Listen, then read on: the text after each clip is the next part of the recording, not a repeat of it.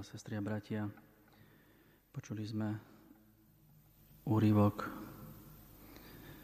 z Markovho Evanielia, kedy postupne učeníci stále jasnejšie začínajú poznávať a uvedomovať si, že, že Ježiš prekračuje všetky hranice ich predstav, že bez Ježiša by tá plavba Genezareckom jazeri e, bola vydaná na milosť a nemilosť živlom sveta.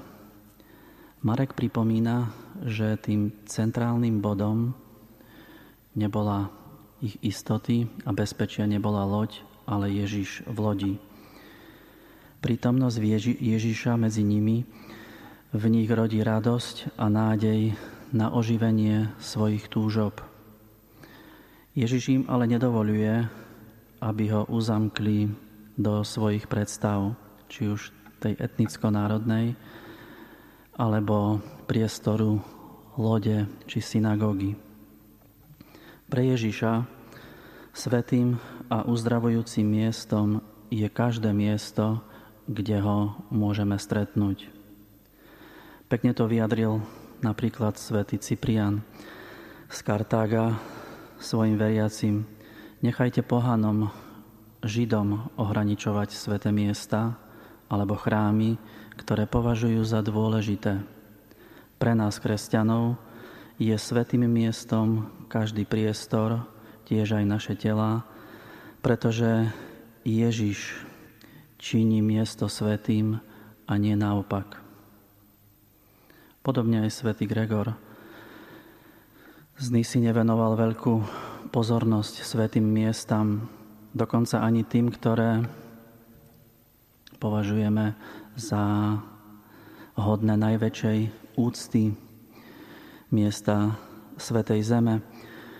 Svetý Gregor učil, že Pán Ježiš nám dal k dispozícii Jordán vo vodách krstu, pretože všade, kde sa udeluje krst, tam je voda Jordánu ktorá ako v prípade malomocného sírčana Námana lieči každú chorobu a každú slabosť.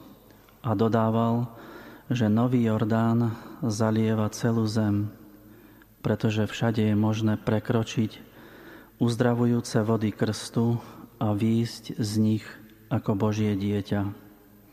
A dodával svätý Gregor, že treba nechať turistom cestovanie po významných miestach – Patrí sa skôr si vyberať miesta nového stvorenia, ktorým je církev sviatosti.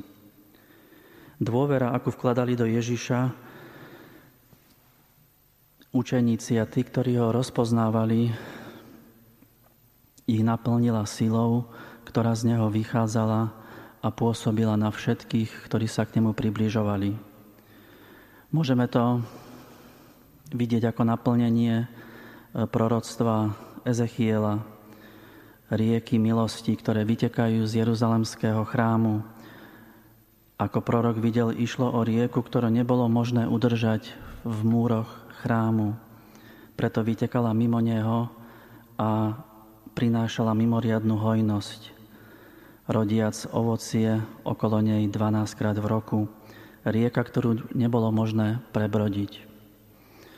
A teda Ďakujeme za rieky Jordána, cez ktoré sme prešli v krste, za Ježišovú prítomnosť v slove, v sviatostiach, aby sme tam rozpoznávali ako tie najprivilegovanejšie miesta, kde môžeme stretnúť a umožniť Bohu konať v našich životoch a v našom svete.